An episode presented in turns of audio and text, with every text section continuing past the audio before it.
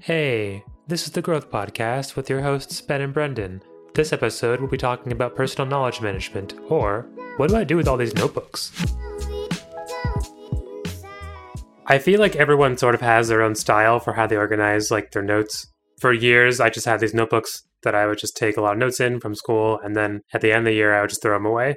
And over the years, I sort of transitioned more into doing more digital notes. And then at some point, my friend introduced me to this personal wiki software called TiddlyWiki. I think you had that as well, Brendan, right? Oh yeah, I've tried TiddlyWiki before. I think we wanted something more from it, but TiddlyWiki was just so weird. So basically, TiddlyWiki is this software where you have a bunch of separate pages, sort of like Wikipedia, and then they all can connect to each other. And there's some form of templating. It was really confusing. And this is coming from someone who's a software engineer. so that didn't last very long. I sort of put a bunch of information in that and then abandoned it. And then my friend introduced me to this text editor called Emacs. And Emacs is something people use to code, but it's also something people use to write, whether it's like essays or books or whatever. Emacs is basically this text editor. If you're on Windows, you might be using Notepad or VS Code, or Mac OS 10, there's TextMate and Sublime and Emacs is not too dissimilar from those, but one of the biggest standouts for it is that you can sort of change your environment. So you can sort of like use text files as a way of viewing data, such as the calendar, a calculator. It's all basically just buffers, as they call them in Emacs, but you can do very like dynamic things. And since you can change the environment in Emacs, you wind up with this very customizable and pluggable sort of software. So Emacs has this major add-on called org mode and org mode among other things allows you to have a personal wiki. So that's what I used for a number of years as well. And then my friend, it's always the same friend, introduced me to uh, this way of taking notes and keeping track of what you're working on called Para, P-A-R-A. And this is something from uh, Tiago Forte, who is a big productivity notes-taking personality online. Mm-hmm one of the big differentiators about Tiago's approach is that Para forces you to put things further away from the touch points of your day to day work that are less important. A lot of these ideas actually stem from David Allen, who originally wrote Getting Things Done. Hmm. Are you familiar with David Allen or Yeah, I'm familiar. I haven't read Getting Things Done, but mm. I'm hmm. pretty familiar with the basic concepts of GTD, like, you know, the 2-minute rule and the inbox and all the sort of associated uh, parts of the system. Yeah, I think David Allen in the Getting Things Done book has some diagram that sort of shows like the flow information to your notes. And mm-hmm. I think mm-hmm. that was what's that phrase? The sail that launched a thousand ships. Is that a phrase? Did I make that up? Anyway, I'm sure David Allen wasn't the first person to think of every single one of these ideas, but I think he was one of the people who popularized a lot of these ideas and gave people a solution that actually helps them organize their tasks and their notes and all these things together. Mm-hmm. So PKM, personal knowledge management, is just the part of it that has to do with how you track all your notes and stuff like that that. Whereas a lot of people will offer a full monolithic solution for how to do tasking, how to do projects, how to do this and that. Yeah. I'm curious like what your own progression has been, Brendan, because I feel like we've talked about whatever I'm working on, whatever you're working on. I know you've used Workflowy. Yeah, I, I did use Workflowy. I can get into a bit of the background. So growing up, I read a lot of books. I had this bookshelf in my room and it was full of all these different books. And a lot of it was nonfiction books. And you know i would i even remember reading like entire almanacs for kids. You know they had all these all these great details about just like all the areas of knowledge. And i was like wow i'm gaining so much knowledge. But then i realized that like you know i would learn new instruments i would read new books. And then i just realized i would actually completely forget mm. what i was learning. Uh, and so that was really you know no one had ever told like five year old me hey like you know there's this spacing effect where if you keep reinforcing something it'll stay in your memory but if you don't reinforce it you'll just lose most of it. Right. That wasn't like explicitly conveyed to me. And so i think over the years i just began realizing wow you know i've been reading all these dozens maybe even hundreds of books and like not a single one of them is actually sticking. And so that was the initial realization that got me really interested in, in personal knowledge management because what was the point of hmm. reading all of those books i mean of course you know i was retaining fragments of knowledge but I, I didn't really like that that was happening and so I think that most people's first experience with personal knowledge management is probably in school, right? Because you're taking notes, you're writing reports, you're, you're taking information from knowledge sources and you're aggregating them. Yeah. But while I was in school, I started exploring different systems. I think that TiddlyWiki might have been one of the initial systems that I was exploring. I was Mm. sort of going online, looking at a bunch of these systems. I remember using TiddlyWiki in middle school. I also remember looking into Cyborganize, which was this kind of a complicated system that used a lot of different things, including a text file for all the digital work you were doing. Hmm. Like whenever you did any digital work, the idea was you would keep it in this big text file, and then in the future, I think you would go back and you would move some of that information into an- outlining tool. You know, those were a couple of the systems that I tried in the personal knowledge management space. hmm And so I did try a lot of like specialized software and systems, and I don't think a lot of it was necessarily sticking. I think the first one that I used with a significant degree of success might have been Workflowy. That was when I was uh, beginning college. So that's probably why you remember me using it. Right. Because that was a knowledge management system I was using at that time. And I thought it was really interesting, you know, because it was an infinite outliner. Right. I think Workflowy is actually pretty similar in a lot of ways to the org mode in Emacs, the text editor. Have you used Workflowy? Uh, I've only dabbled a little bit with it. No, I've never used it for doing anything serious. so workflow was working pretty well i was using it to like store a bunch of like web links um, you know thoughts ideas and you know those are some of the basic functions of a personal knowledge management tool. Right. it's like you know like for example yeah storing informational resources. Some of them even store an entire copy of the informational resource inside the knowledge base itself. For example evernote and its web clipper. That's a really good example of that where it's literally saving a complete copy of the original information source.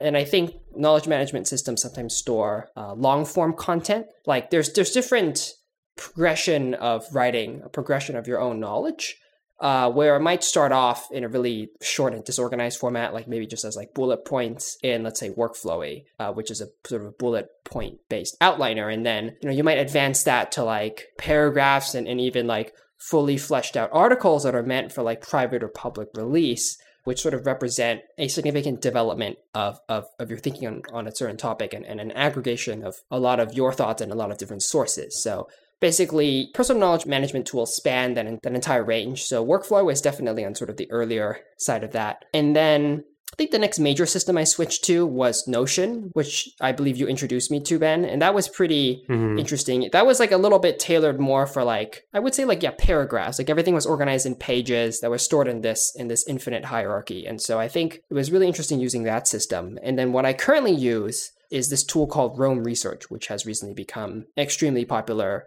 And that's organizing knowledge in a almost a completely new way, rather than organizing knowledge in a hierarchical manner, like almost all of the previous knowledge management tools. This one is organizing information in a more networked fashion. So you have these notes that are linking to a bunch of other notes. It's kind of like a knowledge web. There's there's not necessarily a central point in the hierarchy. You can just jump into one node and then sort of bounce around from there to to other bits of knowledge. I would actually argue that Roam Research is not actually doing anything crazy new. hmm I think one of the big things that Roam Research did right is it's really streamlined. I'm sure if you talk to the founders, they'd have a different opinion, but it's amazing how different it feels when it's so fast and all the features that you'd want in like a personal wiki kind of software for note taking are just part of the primitive set of tools you can use in it. The fundamental things you can do in Roam Research, at least up until now, have basically been what's already available in wiki software. It's just that it's just so trivial to do it, I think, in Roam. I guess one of the cool features they added, which is not very common or I haven't seen anywhere else, is that you can take individual bullets or like a tree, sort of like a whole hierarchy of, of bullets, and then embed that in other content. Mhm. I think that's pretty cool. Do you have a specific framework that you're following with it, or did you just sort of like invent it as you go? I don't I'm not using a particular framework at the moment. I'm basically just making a bunch of notes and then like sort of haphazardly connecting them with each other. And I mean, I think that approach has been working pretty decently so far. I might I might Mhm. experiment with some additional methods in the future, but right now, I would say one of the problems I was having with personal knowledge management tools is like I think it was a little bit difficult to like have myself record everything into them in an organized manner because you know I have this problem with my Apple Notes where I know that there's this folder system in Apple Notes, but for some reason I've just been accumulating thousands of these of these notes basically, and they're completely unordered, Mhm. and so I have to rely on search to to find any information, and that's like really really inefficient. Things get lost; they're not organized. And what I like about Roam is I think that's just a system that I found that works for me where I can just sort of like, you know, launch Roam immediately on web or mobile. I can just type in a sentence and within that sentence I'm typing, I can instantly tag multiple associated notes or, or concepts if I type a sentence down, that sentence is sort of like organized by default immediately based on the words that are contained inside the sentence. And I think that feature itself, I have not found in other systems. Like I have experienced, as you mentioned, like like a wiki, for example, you have a bunch of pages and those pages link to each other. But I would say it is a little bit uh, higher effort to do that linking. Like you've got to Totally. you know find, hey, where in this wiki structure should I insert this this bit of knowledge? And I would say I also use this niche knowledge management software called The Brain. this was also back in middle school. And that was hmm. also kind of like a networked, sort of like graph like knowledge structure. The friction was too high to add information because in order to do the network thought Right. system, like I had to put effort into organizing the content. So I think Roam is the first knowledge management system that that I found where it is just really easy for me to add information. And I think that's extremely important. And then maybe if I was going to have a more organized collection of information, I might even have, I'm not sure if this is the most efficient way to do it, but I might even consider having multiple systems where I have Roam for all of my ideas, all of that stuff is just going directly into Roam, and then perhaps that will get translated into a more more structured long form content and perhaps that would go into notion or something I think you said it right when you were sort of when you said the structure of it is just sort of emerging as you're doing it, or I forget what, what word you said, ad hoc or something, or haphazard. Maybe was that the word you used? yeah haphazard I think that's actually really a good way to go. I think that is sort of like why this is a sort of a different approach than things that came before it because it's trivial to create new pages basically as you're editing another page and you don't have to add any content to them, but you just sort of have this like reserved spot for when you want add content if you ever do.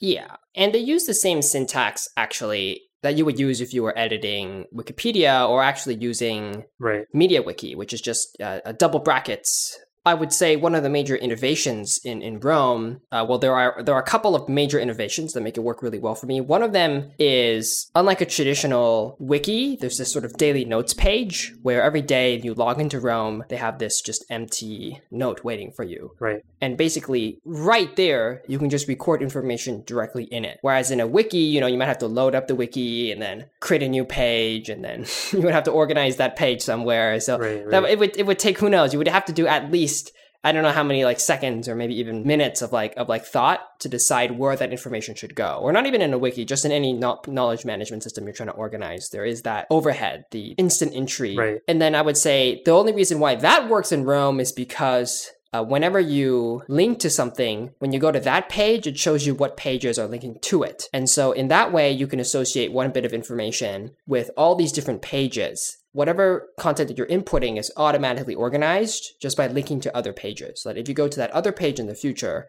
uh, like let's say you go to the pet page that you link to um, from a a note about dogs you write in daily notes, in like five seconds, you can go to that pet page in the future and you'll see what you wrote on that day in the past um, about dogs. You'll have the date is there, you know, the fact that it was about dogs is there, the exact content of the thought is there. And so, boom, that information is associated with pet, that information is associated with dog, it's associated with whatever page you link it to almost instantly. And that speed, I would say, is just unparalleled. Thanks for listening. Brendan and I didn't go into a lot of detail on each tool, so we recommend that you check them out for yourself. In a future episode, we hope to dive into the holy war that is note taking methodologies. The beautiful intro music to this episode was created by Olivia Orlovska. This relaxing melody is by Neighborhood Vandal. Links to both of these songs can be found in the show notes.